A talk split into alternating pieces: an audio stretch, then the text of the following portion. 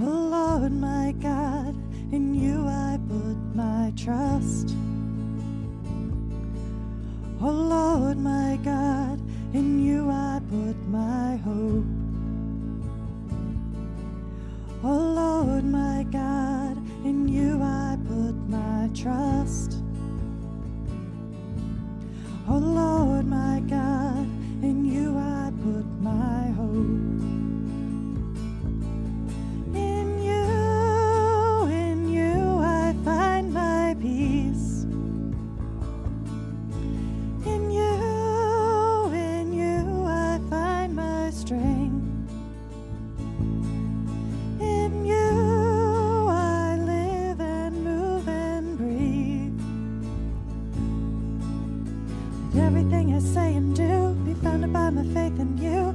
Lift up holy hands and sing. Let the praises ring.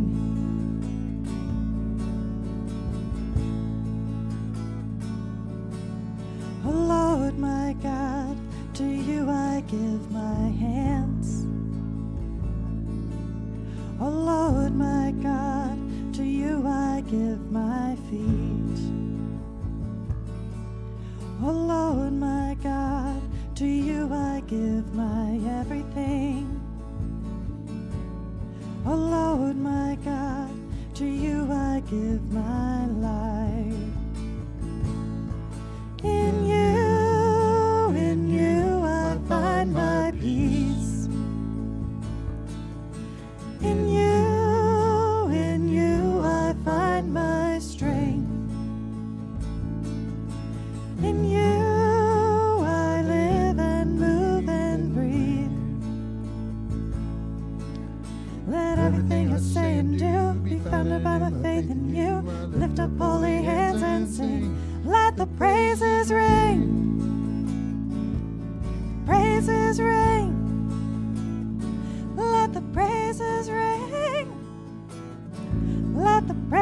You can all take a seat. And now we have announcements.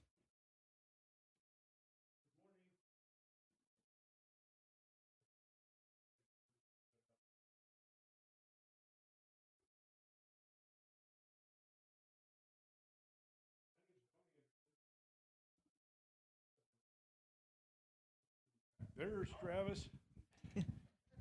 Thank you. Stand closer. Yeah, yeah. Move up front. You can hear me. My name's Don Anderson. Um, I don't know. What do I say? Uh, I have 15 grandkids. My oldest granddaughter and her husband are school teachers. She sent me a mug that says, Just when you think your job as a grandfather is finished, somebody calls you great. We, we have a little Peyton that's about a year and a half old, and she is a doll. She just, she's a hoot. She can do no wrong. You guys, some of you know what I'm talking about. Family prayer night, Tuesday, May 25th. You guys need more coffee or something. There's no response. Yeah. we got a yay. You know something that I just just want to say because I I I for one, and I'm very partial to Shane's teaching. Shane Shane's just a real guy living with a real God and teaching us to live real lives with a real God. And it's really cool. But one of the things that's really been eating at me lately is things like Benjamin Franklin's Poor Richard Almanac, the Golden Rule. When you really stop and think about it, it works against the Bible. It actually goes the other way. And more people quote Poor Richard's Almanac nationwide than they do Scripture. But they think that it's Scripture. Tyler gets it. He's a Bible teacher. And it's it's something to, for us to be aware of and appreciate Shane's teaching and get our nose in the Word of God. And every day, sometime during the day, crack it open, read it, pray it, and live it. Isn't that great? It's only three steps. So we know God is addressing men because there's only three things to do read it, pray it, and live it. Good stuff. June 19th, save the date. I don't see anybody writing it down. June 19th, save the date. We're going to have a work day at church. And it's not about the work day, it's fellowship and the relationship, and it's learning amazing things from Alan. It is great stuff. I've learned more from Alan in the past two years than I learned the first 69 years of my life. So come and hang out. Uh, there'll be more information coming. Julie will keep you informed. But it really is, it's a hoot to hang out with each other and do something together and be on the same page. It is just, it's good stuff. Good stuff. Well, that's all I got to flap my gums about. So I'm going to ask Tyler to come up and fill you in on the Gospel of John, which I got to tell you is one of my favorites because John really hits the spiritual aspect of daily living. Thank you. So Shane said I could have five more minutes and uh, give you a friendly reminder that class starts tomorrow. I'm pretty sure he meant 30, though, when he said I could have some time this morning. All right. So, but I'm going to go pretty quick because I do talk fast. That's just how I am. Because once I get going, I just I just go. So, one of the main things that has been really on my mind to talk about through this class and has really been kind of the impetus of why I wanted to teach the class is making helping make people aware of how the Old Testament relates to the New Testament because I feel like the majority of Christians ignore about two thirds of the Bible.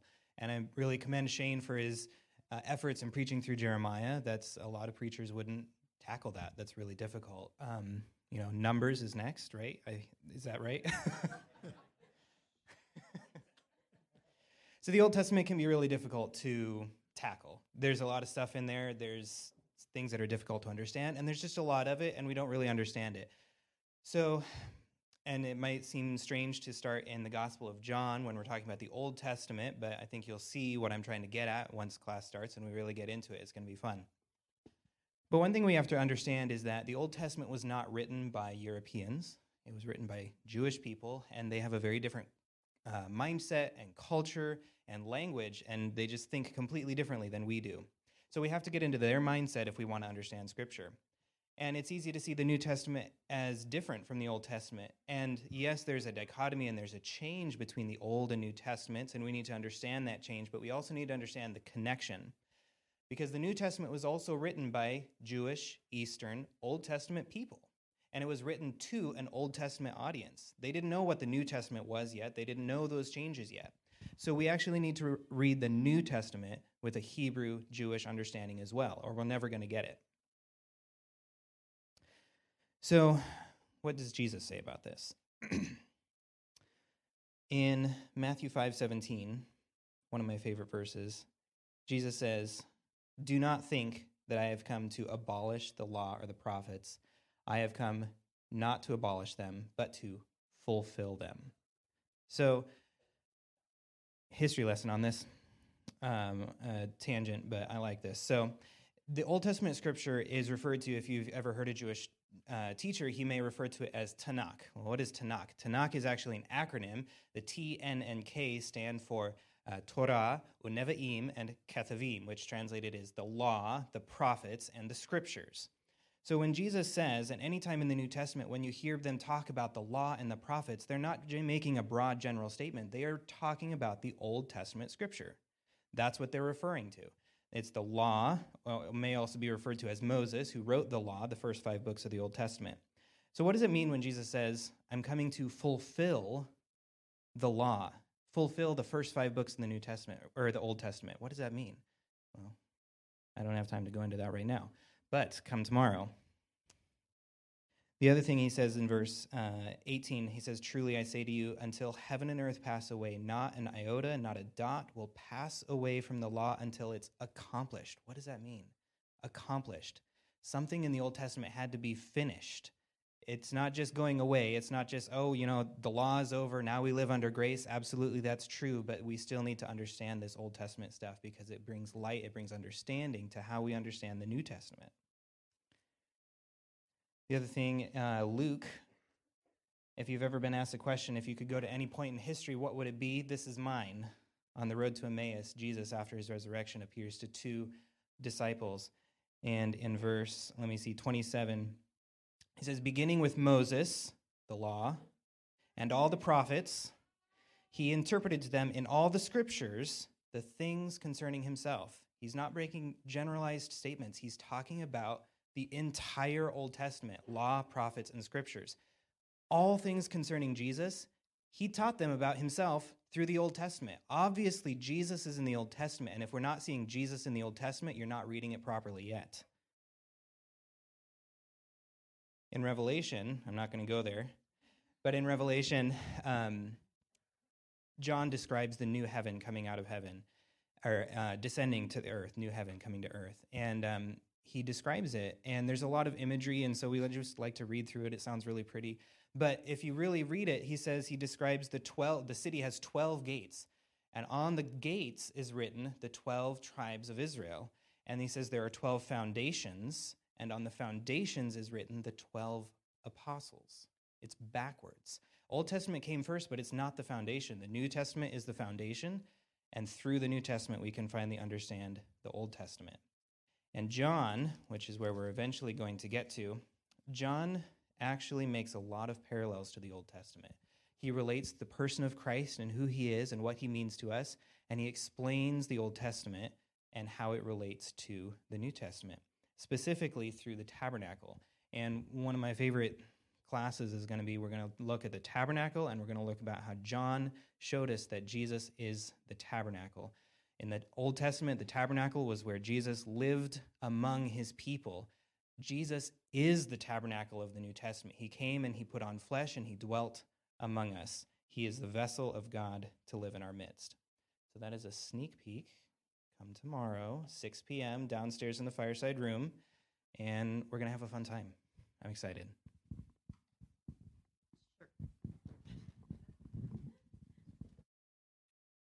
Okay, now it's my turn. And I don't need that. So, we need help. I want everybody to look back there. Good, look in the back. You see see Travis. He's all by himself. Because I don't have enough sound people and media people.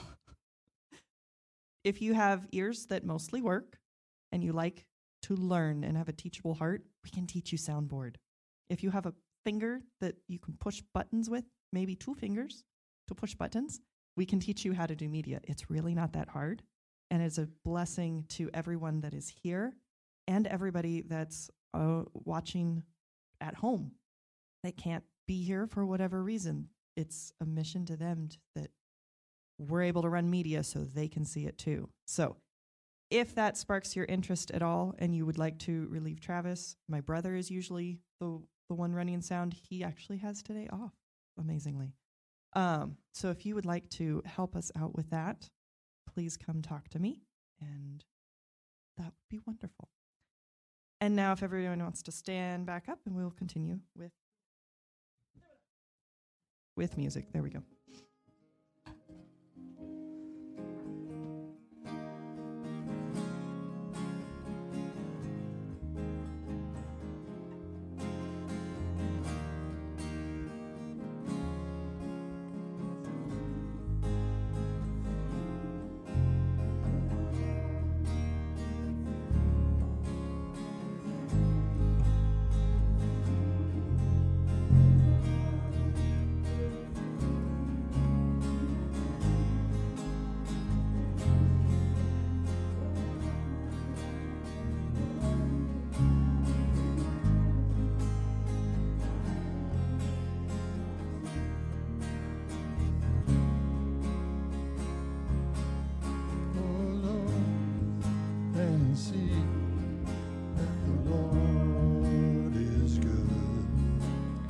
Taste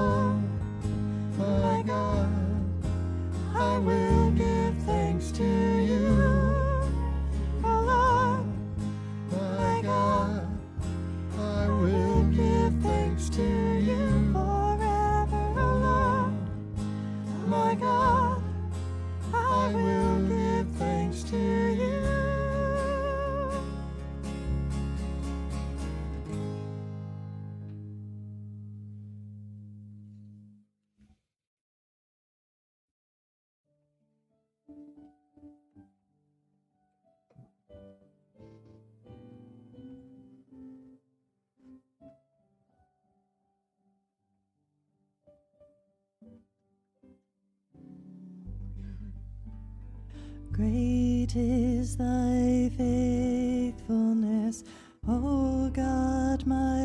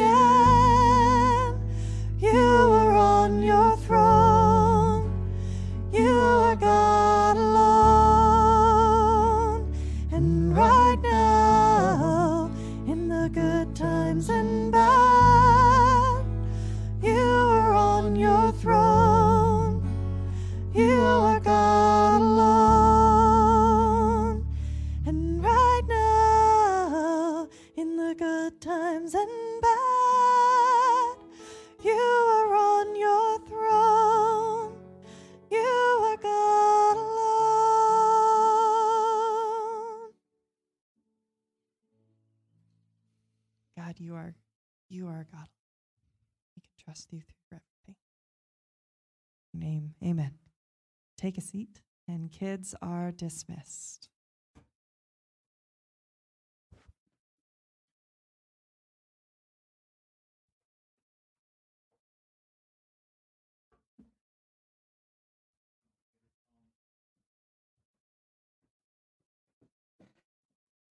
think that's one of my favorite songs. Uh, has been for a while. Really, really enjoy that. Um, it's always a test, right? To actually ask the question: uh, Do we believe that He's on His throne? Good times or bad? Uh, is is that is that where our hopes at? Is that where our faith is at? Is that where our hearts at? Uh, when when we see those the bad times, I mean, I don't know about you guys, but it's often in the bad times that I realize that I'm not trusting Him in the good times. You guys ever notice that? The good times, I'm like, I'm good. So I don't find myself really dependent on him. But when things get tough, I'll, I'll be like, hey, where are you at? I think Jeremiah is probably in a similar spot, and we'll actually see that today. I remember last week as we were going through the, the process, I said it was part two, and, and we're going to get there today. Uh, but, but in last week's process with Jeremiah, we actually saw him. Uh, he was talking about the covenant that's been broken. He was talking about the fact that the Lord actually told him, Don't pray for them. I'm not going to respond to their prayers because of the broken covenant that they had.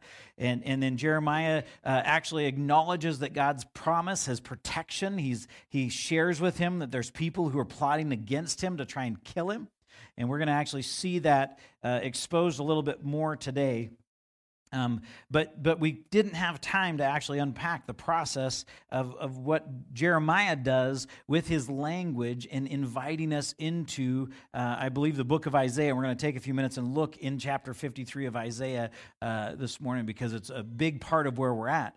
Um, but that's one of the things I, I, love about that song that we just sang, You Are God Alone, is that it's in Isaiah that we see this picture of God by the throne. I was, as we were singing that song and I was actually expressing that in my head, in, in my mind, I was imagining that I was looking at the description of his throne uh, that we actually see from Isaiah, that he was sitting on the throne and, and that the light was coming out from him as it was. And that's the God that I was saying, You are God alone. And that was the moment. I was trying to actually picture that in my mind this morning as we were singing that song. Because so often in, in the midst of our lives, when, when things get tough, we get a little distracted. Would you open your Bibles to Jeremiah we're going to be in chapter 11, uh, verses 18 through 20 is all we're going to look at in our opening reading. It's going to kind of set the stage, and then we're going to we're going to run back and grab pieces throughout 11 and 12. And uh, my hope is that you will see. Uh, it's actually ironic that you mentioned John being the picture of the Old Testament, because today we're going to look at Jesus through primarily the Old Testament uh, in, in this picture, um, not extensively, but but very briefly. Uh, Jeremiah chapter 11, verse 18 says this The Lord made it known to me, and I knew then you showed me their deeds. But I was like a gentle lamb led to the slaughter. I did not know it was against me they devised schemes, saying, Let us destroy the tree with its fruit.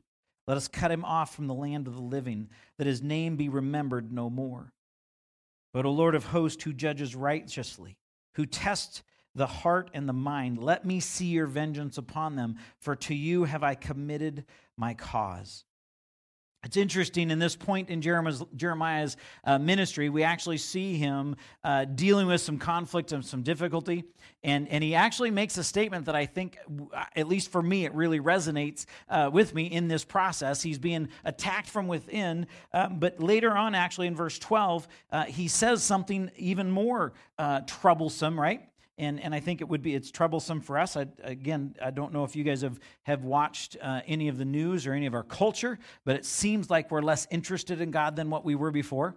Um, I love Don's uh, Don's uh, announcement this morning, reminding us that the almanac has probably been quoted with more authority than Scripture anymore in our in our in our nation, um, which is pretty hard to even imagine, right? That we're checking the weather. We trust anybody that tells you weather more than Scripture. That's a little scary, right? Oh, right? Okay. I'm like, you guys don't really trust the weatherman, do you? Look outside first. Okay. Some of you are making me a little nervous. Look at what Jeremiah says in chapter 12. Chapter 12, verse 1. He says this Righteous are you, O Lord, when I complain to you. Just want to just let that process for a minute. Did you hear what he said? Righteous, O Lord, are you when I complain to you. Yet I would plead my case before you. Why does the way of the wicked prosper? Why do all who are treacherous thrive? You plant them and they take root. They grow and produce fruit. You are near in their mouths and far from their heart. But you, O Lord, know me. You see me and test my heart toward you. Pull them out like sheep for the slaughter and set them apart for the day of slaughter. How long will the land mourn and the grass of every field wither? For the evil of those who dwell in it, the beasts and the birds are swept away, because they said, He will not see our end. You ever asked that question? Lord, why do the why are all the evil, wicked people thriving? Why don't you wipe them out? You know, David talked about that in the Psalms. We're not going to talk about that uh, this morning, but I, I love some of the some of the pieces that we actually see in that. Did you catch the portion uh, of Jeremiah saying, "When I complain to you, you're, you're righteous and you judge when I complain, but I'm still going to bring my complaint"? Anybody anybody do that? You're like, Lord, let me tell you what what's wrong with your plan. And then when he doesn't respond properly, we like, can we explain it again to you? What's wrong with your plan? I think that it, that, that, describes my heart at times when I watch, uh, uh, especially when I'm watching uh, things go on around us that are painful and difficult. You know, as a youth pastor for a lot of years, I watched kids and parents do destructive things in their home. And even though I would sit with them for hours and we would go through scripture and we'd point at things that were destructive behaviors, they would go right back to them. Anybody do that with your own kids? You're, you're watching them do things that are destructive, and you, you're trying to share with them the grand scope of wisdom that you've gained in your life because of all the dumb things you did as a kid that your parents tried to get you to not do. And how often is it that in those moments, as, as we're doing that, um, do, do, you, do you experience that frustration and even despair, I think, at times? And here's Jeremiah trying to encourage his people, uh, the nation that he's living with, that his safety and security is tied to because he's present with them as this destruction is coming. And so I think not only is he frustrated with them, but I think his heart also is, is deeply hurt in the process of all of this stuff that's happening and he cries out in frustration why are they continuing to prosper? Why will you not act and bring justice? The interesting part is i think that he's actually pointing at the people of judah at this point along with the rest of the world and i, I will tie that in at the end of chapter 12 as well but did you catch what he said in verse 2 you are near in their mouth and far from their heart a people that speak of God, that talk about Him as though He's their own, and yet they don't have a heart after Him. Unfortunately, I feel like that could at times be how people see me, even based on behavior and attitude and things like that. Reminds me, uh, we only have two New Testament passages, so you don't have to scramble around too far today, but that particular moment in Jeremiah's plea of, of their near to their, their, their mouth and far from their heart, just it drew me to James. We have to go and remind ourselves of, of what James says about this. James chapter 1, verse 19 says this. He says, Know this, my beloved brothers, let every person be quick to hear, slow to speak. Yeah do you guys really want to read that? Slow to anger, for the anger of man does not produce the righteousness of God. Therefore, put away all filthiness and rampant wickedness, and receive with meekness the implanted word, which is able to save your souls. But be doers of the word, not hearers only, deceiving yourselves. For if anyone is a hearer of the word and and not a doer, he is like a man who looks intently at his natural face in the mirror. For he looks at himself and goes away and at once forgets what he looks what he was like. But the one who looks into the perfect law, the law of liberty, and perseveres, being no hearer who forgets, but a doer who acts, he will be blessed in his doing. If anyone thinks he is religious and does not bridle his tongue, but deceives his heart, this person's religion is worthless. Religion that is pure and undefiled before God the Father is to visit orphans and widows in their affliction and to keep oneself unstained from the world. James makes quite a point about being doers of the word, not just talking about what we believe, but action connected to what we say we believe. And here we see the nation of Israel experiencing punishment because their actions don't line up with their words, right? God's bringing judgment on them because of that reality. Now, the thing I love about Jeremiah, you get I just if I was in that spot, I'm just trying to think through. If I was in the spot, I'm the one guy that's here in the Word of God. Everybody else is rejecting. Even my family's coming after me. I'd be like, fry them all. I think I would. I would get so discouraged in front. I'd just be like, just end them. You do your thing. I'm done. I'm not even going to try anymore. But what I love about what Jeremiah does, he's got such a heart that follows, I think, after the Lord, that he actually asks for his heart to be examined. Did you see that? Verse 3 But you, O Lord, know me. You see me and test my heart towards you. He recognizes that what God's doing in his life, he's actually working on Jeremiah while he's bringing this, uh, this judgment against the nation of Judah.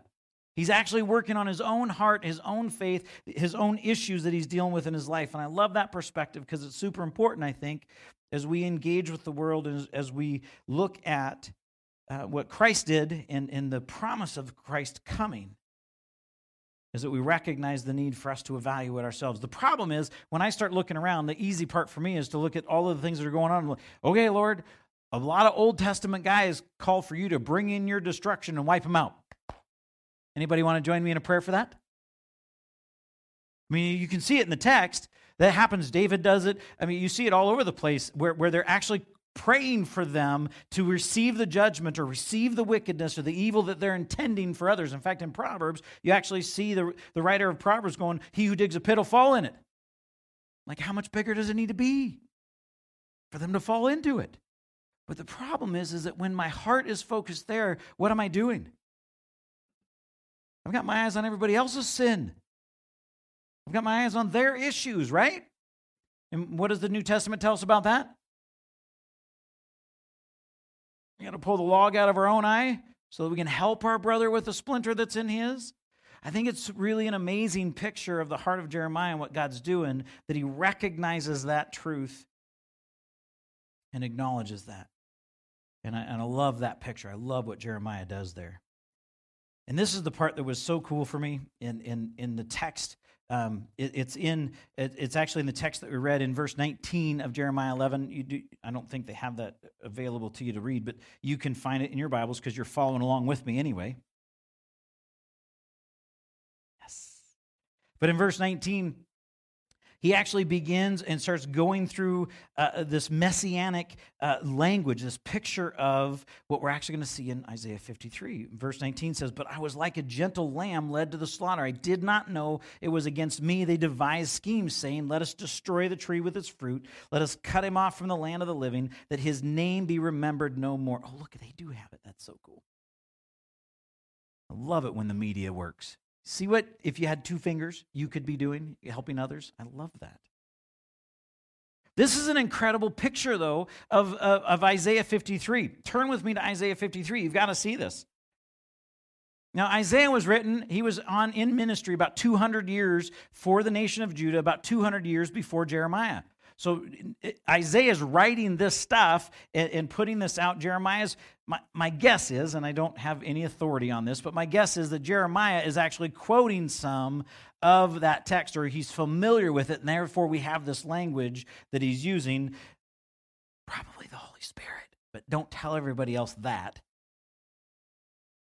You can, because it's really part of the cool part of what we see in our text.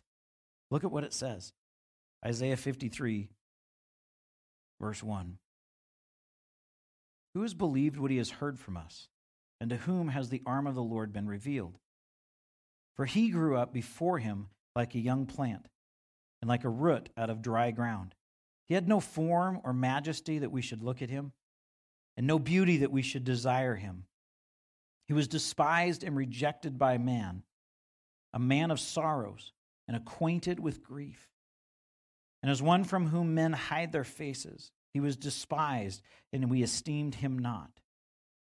Surely he has borne our griefs and carried our sorrows, yet we esteemed him stricken, smitten by God, and afflicted. But he was pierced for our transgressions, he was crushed for our iniquities.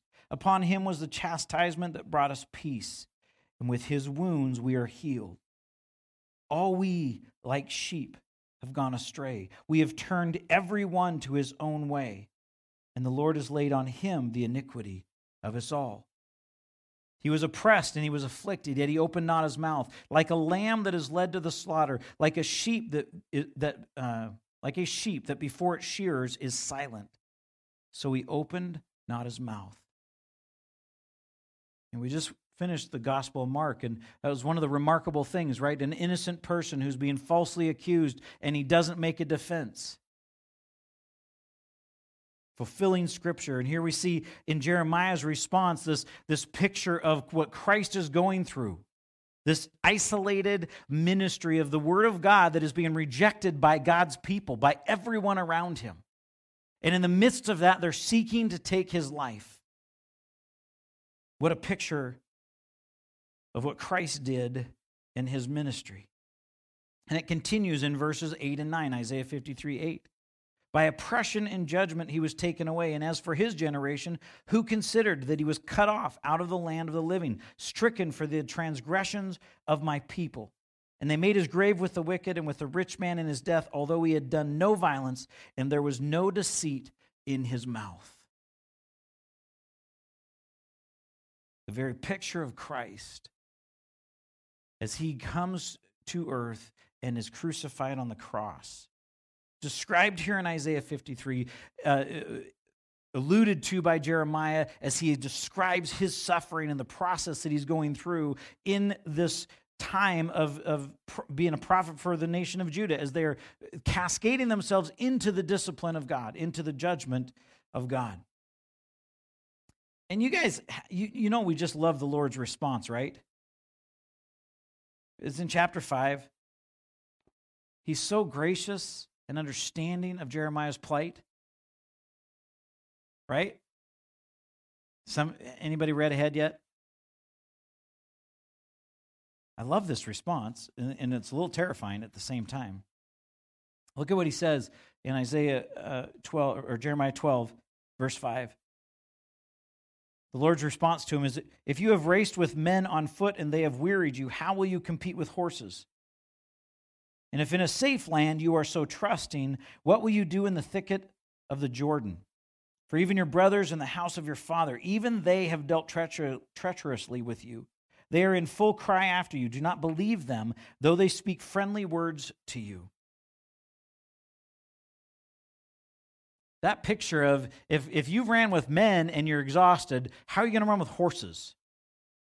You know, I, I grew up farming with draft horses. Uh, the, I had the privilege of working with uh, Barney and Molly. That was their names.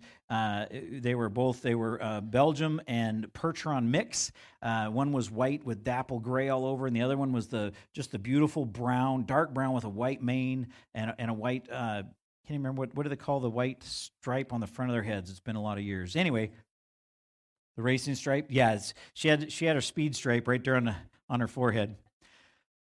But we used to we used to get to work these horses, and, and they're huge. They were, uh, you know, uh, I think they're close to like fifteen hundred pounds, and uh, just enormous horses. And when we first, you know, when I when we got to them, I was probably about ten or twelve years old. And for those of you that aren't aware of that, I'm think I was just about over 65 pounds at that point in my life. I was teeny tiny. And so my brother and I would actually have to tag team to get these horses harnessed. My, my brother's three years younger than I was. So you can imagine the, the size of these boys now out handling these massive horses. So we would throw the leather straps for the hames and the harness. He'd be on one side pulling, I'd be on the other side pushing, and we'd actually fidget this harness over these huge horses and we'd take them out and drive them. less than 100 pounds, controlling more than a ton of two independent brains with two leather lines. How do you do that? It's an incredible thing. And we did all kinds of work. But one of the things that I remember the most vivid about our horses was when we would go out to get them, we would take a bucket of grain. And you guys know how animals like sweet cob? The, it's, it's, it's a molasses grain. It's like, it's like Snickers bars to us, I guess. And uh, that's probably a horrible il- illustration, but it's, it's healthier, I think, than Snickers. Um, but we would take that out, and there was a tradition that we would do, and you'd shake the can. And We'd put it in a coffee can, an old metal coffee can. You shake the can, and the horses would come running across the pasture. And the thunderous, you felt it in the ground when they came running up to you. Now, the first time, you're like, you know, getting behind dad, like, what is that? But by the time we were done, they would come charging up and be right there at our feet with this grain. And, and they were incredible animals, incredibly gentle. But I could not keep up with them at any point in my life, ever. Ever. I could not walk longer than them. I could not pull more than them. I could not run as fast as them. There was never a point that I could do anything in competition with them. Do you see the picture, the analogy that God's giving Jeremiah? He's saying, You're worn out by people, but what I've called you to is greater than this. There's a great picture of, of what the ministry of the prophet that Jeremiah has. And, and, and I don't know, I, I believe that this is probably even a picture towards what Christ is doing as well in the future. But if you're worn out by the simple tasks that you have, then how are you going to run when it gets really bad? How are you going to do the heavy stuff? Brothers and sisters, I think that this is one of those self reflective points that we should probably look at our own hearts and go, hey, if we're discouraged, frustrated, worn out, done with ministry, tired, and all that because of COVID, we should probably be reevaluating our hearts and go, okay, Lord, what's next? How am I exhausted from that? If we're tired and worn out in ministry and in, in, a, in a comfortable, safe environment of our country, probably time to be reevaluating where our faith is at.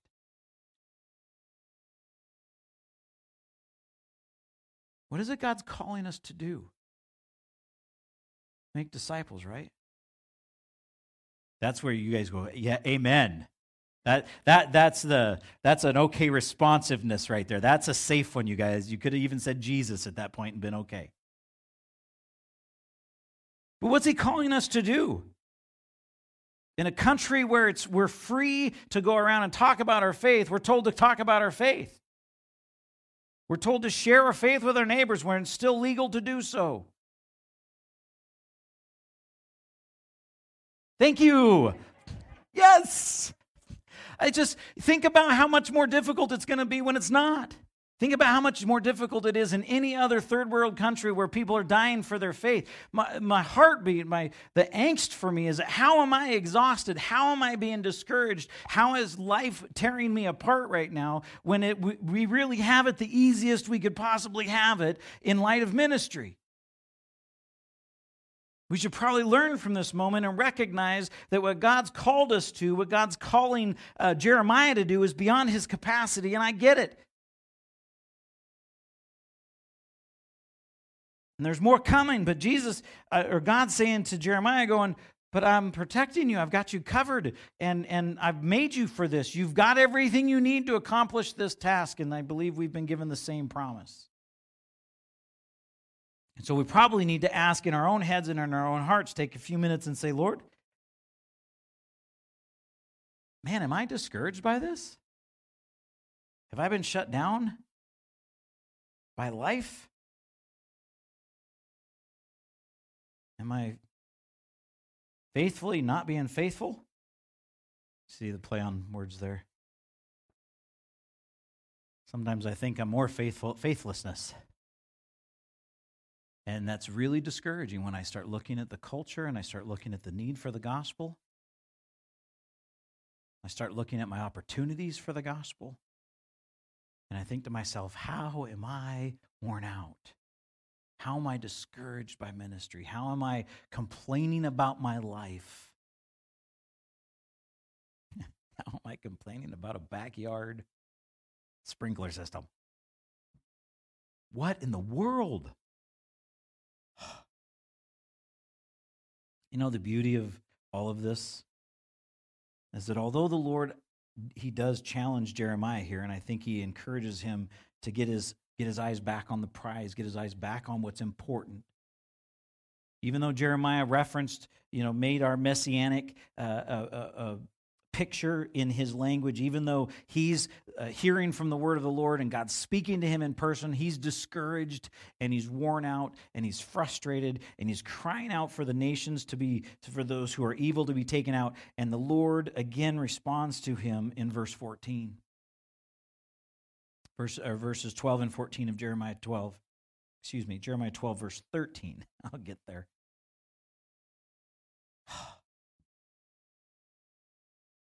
You know, one of the things that I am so grateful for in this church, I'm grateful that God's given us a bunch of different Bible teachers in this place. I am so blessed that we have Tyler, we have Alan, we have Gary, we have others who God hasn't even raised up yet and put up here yet. But I'm just so blessed that we have God's gift, and, and we're all different, right? We all, we all do things different, present differently, but it's really a gift from the Lord that he that he's done that, and I I'm just so grateful. Um, and I, I it's not a plug for the class on Monday, but if you're not there, you're crazy. Um, but God responds to this, this issue that Jeremiah has presented. And you, you really want to read all of the passage. I want to really encourage you to read all of chapter 12. We're not going to get to be able to do that today. But look in verse 13 of chapter 12. He says this They have sown wheat and have reaped thorns. They have tired themselves out by profit, uh, but profit nothing. They shall be ashamed of their harvest because of the fierce anger of the Lord. Thus says the Lord concerning all my evil neighbors who touch the heritage that I have given my people Israel to inherit. Behold, I will pluck them up from the, their land, and I will pluck up the house of Judah from among them. God says that, that, that, all of the work that they're doing, all of this produce that you think that they're gaining, everything that, we, that when you look at them from the outside that you see as them profiting and them thriving and them flourishing in the midst of all this stuff, it's for nothing. Because it's merely physical, it's merely earthly things that will fade, that are not eternal. And he says, because when God's judgment comes, it will be a fierce anger. You see that in verse 13. He says, because of the fierce anger of the Lord, they'll be ashamed about the harvest. They'll be ashamed about the things that they have spent their whole life producing and pulling together. And then he lines out for us that even the nation of Judah will be plucked up neck with those who are evil, the, the, the evil neighbors who are defiling the land, the heritage that was given to the nation of Israel. All of those who are evil, all of those who are practicing these things will be removed by God in his judgment. Yay. That's, that's an important thing. It's a, it's a powerful truth. And it's a reality that, that we can, I mean, we could go and look at the sow and reap thing, but I, I want us to finish, I believe, on what, what God Himself finishes with. And I just think it's an amazing, beautiful picture that he picks up in verse 15 of Jeremiah 12 because he doesn't leave them there. I love that he doesn't leave us there. Because we're looking at the Messiah who's coming, the promised Messiah who's coming, and it's the character and nature of the Father. And this is what he says in Jeremiah 12 15. And after I've plucked them up, I will again have compassion on them and I will bring them again, each to his heritage and each to his land. And it shall come to pass, if they will diligently learn the ways of my people, to swear by, by my name, as the Lord lives, even as they taught my people to swear by Baal, then they shall be built up in the midst of my people. But if any nation will not listen, then I will utterly pluck it up and destroy it, declares the Lord. Do you see his compassion? If they will learn my ways, if they will obey my word, if they will claim me as God and not other gods. And, and you love how he lines that up. If they'll learn the ways of my people. What are, what are his people doing right now? They're following their ways. They're following all the idolatrous ways. They're following all the nations, the false gods. They're not following God's way. They don't have that picture. And he's saying, after I've plucked them up, after I do this, I will have compassion and I will restore them that follow me. Those who worship me will be built up. Those who reject me will face great judgment and, and, and suffering. Paul refers to this in Romans. And again, I think it plays, it, it's a great spot for us to end today in, in a point of reflection, in a point of worship, in a point of celebration. Romans chapter 11, verse 11 says this So I ask, did they stumble in order that they might fall? By no means. Rather, through their trespasses, through their trespass, salvation has come to the Gentiles, so as to make Israel jealous. Now, if their trespass means riches for the world, and if their failure means riches for the Gentiles, how much more will their full inclusion mean?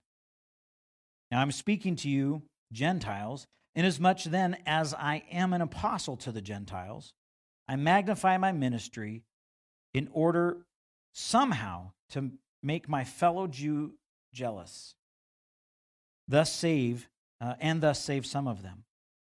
For if the rejection means the reconciliation of the world, what will their acceptance mean but life from the dead? If the dough offered as first fruits is holy, so is the whole lump. And if the root is holy, so are the branches. But if some of the branches were broken off, and you, although a wild olive shoot, were grafted in among the others, and now share in the nourishing root of the olive tree, do not be arrogant toward the branches. If you are, remember it is not you who support the root, but the root that supports you. Then you will say, Branches were broken off so that I might be grafted in. That is true. They were broken off because of their unbelief but you stand fast through faith. So do not become proud, but fear. For if God did not spare the natural branches, neither will he spare you. Note, then the kindness and severity of God. Severity towards those who have fallen, but kind, God's kindness towards, towards you, provided you continue in his kindness. Otherwise, you will be cut off. And even they, if they do not continue in their unbelief, will be grafted in, for God has the power to graft them in again. And if you were cut off from what is by nature the wild olive tree, and grafted contrary to nature into a cultivated olive tree, how much more will these, the natural branches, be grafted back into their own olive tree? Paul's reminding the Gentiles don't let it go to your head that, that you're the church. Don't let it go to the, your head that you've been grafted in to Christ, into the root. He says God's discipline, God's, God's uh, uh, um, judgment, if you will, uh, is available for those who are disobedient, even if you've been grafted in. We, you saw that, right? He broke off the branches that refused to obey his word and grafted in those who were, by nature were opposed to that and are now grafted in and supported by the root. We're supposed to keep our focus on what? On the source of the support. Our, our focus is not on us being grafted in, it's on who the supply is, who, who it's the root, it's Christ. Uh, we don't get arrogant because we're part of the church. We don't we don't get focused on ourselves and say, "Oh, those, you know, those sinners that are horrible, I hope they fall in the pit." Although, I'm not going to lie to you guys, I am praying in a specific manner for for people and, and what I've been trying to do is, is, make sure it's God's thing and not mine. But I feel like there are people who are actively going after things that are dishonest and and and not okay and, and just not appropriate. And so part of my prayer has been, Lord, I would ask that in your judgment, in your grace, that you would bring upon them the things that they're planning for others. I hope that's okay. It's better than what went through my head the first time. And I feel like we do see that happen in Scripture. We even saw Jeremiah do it. But Paul in Romans was dealing with an issue that the Gentiles were actually becoming arrogant and, and looking down on Jews, thinking that somehow they had actually received the, the, something better and therefore were above the Jews, which was part of what the Jewish nation had a problem doing, right?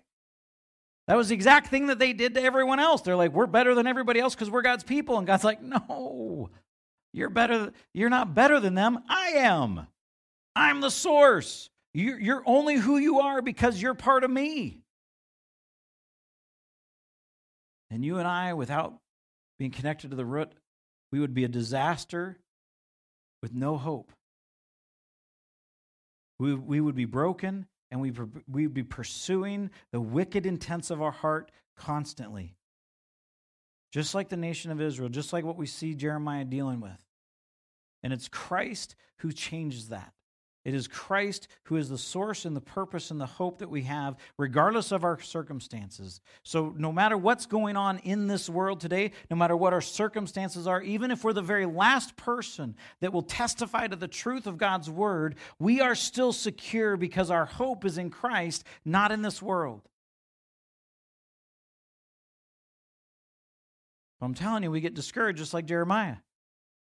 We get our eyes off of the source. Even Jeremiah, I love what he says. You are righteous when I come and complain to you. Don't you love the terminal? I love that he uses that language. I love that.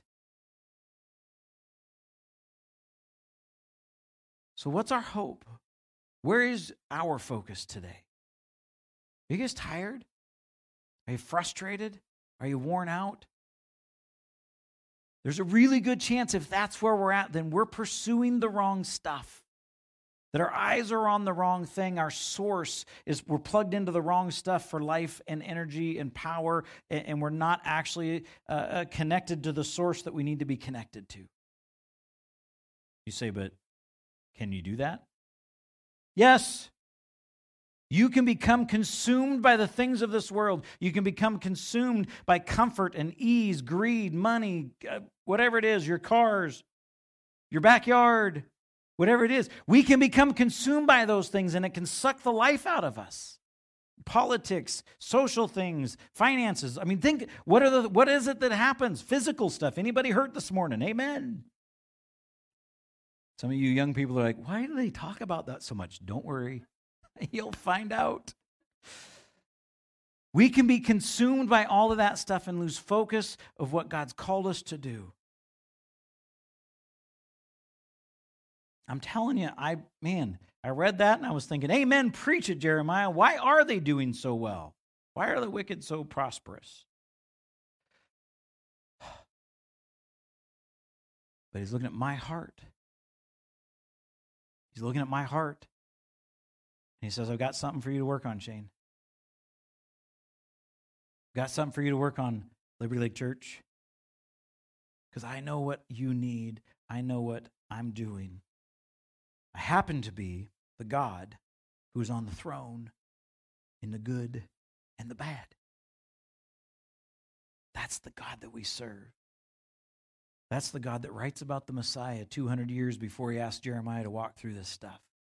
That's the God that writes about his Messiah uh, thousands of years beforehand as he begins in Genesis and lays out the, the very process of the, the battle between good and evil uh, with the serpent and Mary, or and Eve, the, the two women backed up, mixed up there. But that's the picture. We serve a God that is outside of time and that actually walks through Scripture and lays these things out and, and predicts those stuff, not because he's good at guessing like the weathermen, but because he forms it and he manages it and he controls it and he sustains it and he made it. That's the God we serve. So when he calls us into ministry, when he calls us into his word, when he calls us out of difficulty and he calls us out of whatever life situations we're in and he says, Come and follow me, that's what we get to joyfully do. That's the privilege that we're invited into. So, regardless, wherever you're at today, wherever I'm at today, whatever it is that I'm struggling, you know what I'm worried about? I'll just tell you because my mic's still on and I have three minutes. That's not true. I don't know if I have three minutes. But I'm driving. I'm driving uh, an RV with my bride, and we're going all the way over to Chehalis, Washington, to help my mom and dad re-roof a house. I'm worried about a knee. I'm worried about a shoulder. I'm worried about too much wind. You want me to keep going? All of those things. And now, are they legitimate concerns? Oh, yeah. They're real. They exist. They're going to be a problem, especially the knee and the shoulder. Going to be a problem. But what's my source of life? It is Christ Himself. It's the root. It's what we're grafted into. It's the joy that we have in the midst of this life. How we worship God today, how we worship God right now, it's got to be where it's got to be with that point of focus. It's got to be that point of, of anchored foundation that we go to, regardless of what's going on. I love that Jeremiah walks us through this. I love it that the scripture is so honest that it actually shares with us the difficulties that they're facing. But I love even more that Christ is present in Jeremiah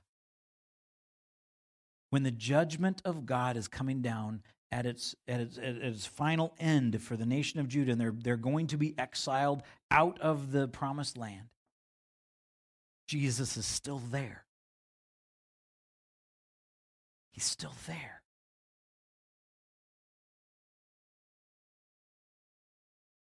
He's with us now. We're his children. The very temple resides. I love that illustration. It's such a beautiful picture. Brothers and sisters, we can joyfully walk out this door and be lights for the kingdom. Regardless of what you're going home to, regardless of where you live, regardless of what our culture does, we can be lights for the kingdom because Christ lives today. And he was promised in the Old Testament.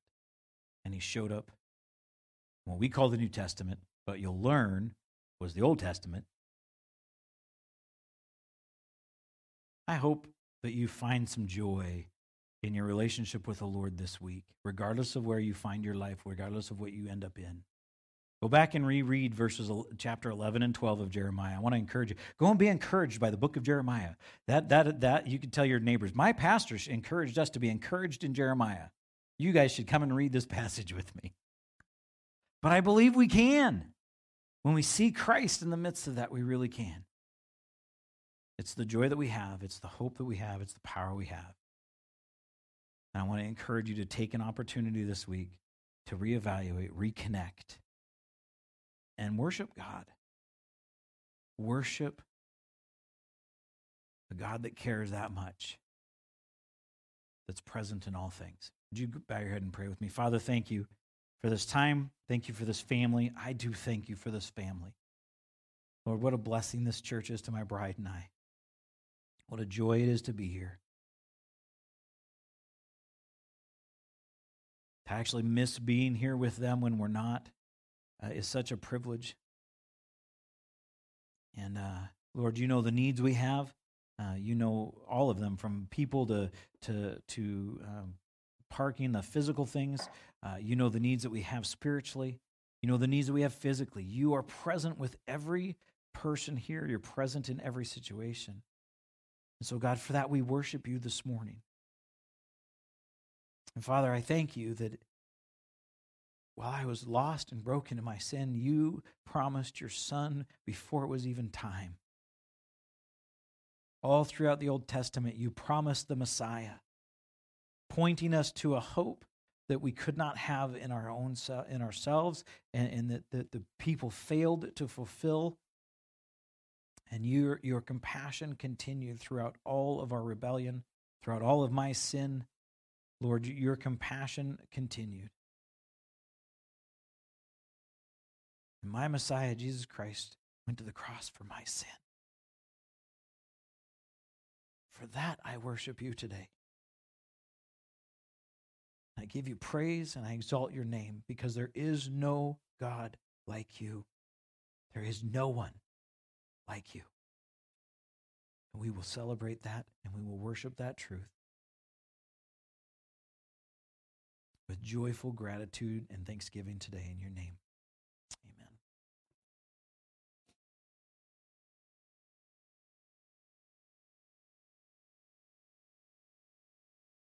Turn on first. All right. We have a new song to share with you. Um, so we're going to start with a chorus, run through that a couple times, then we'll start with the song. Once we run, I talked too long. Once we run around to the beginning of it again.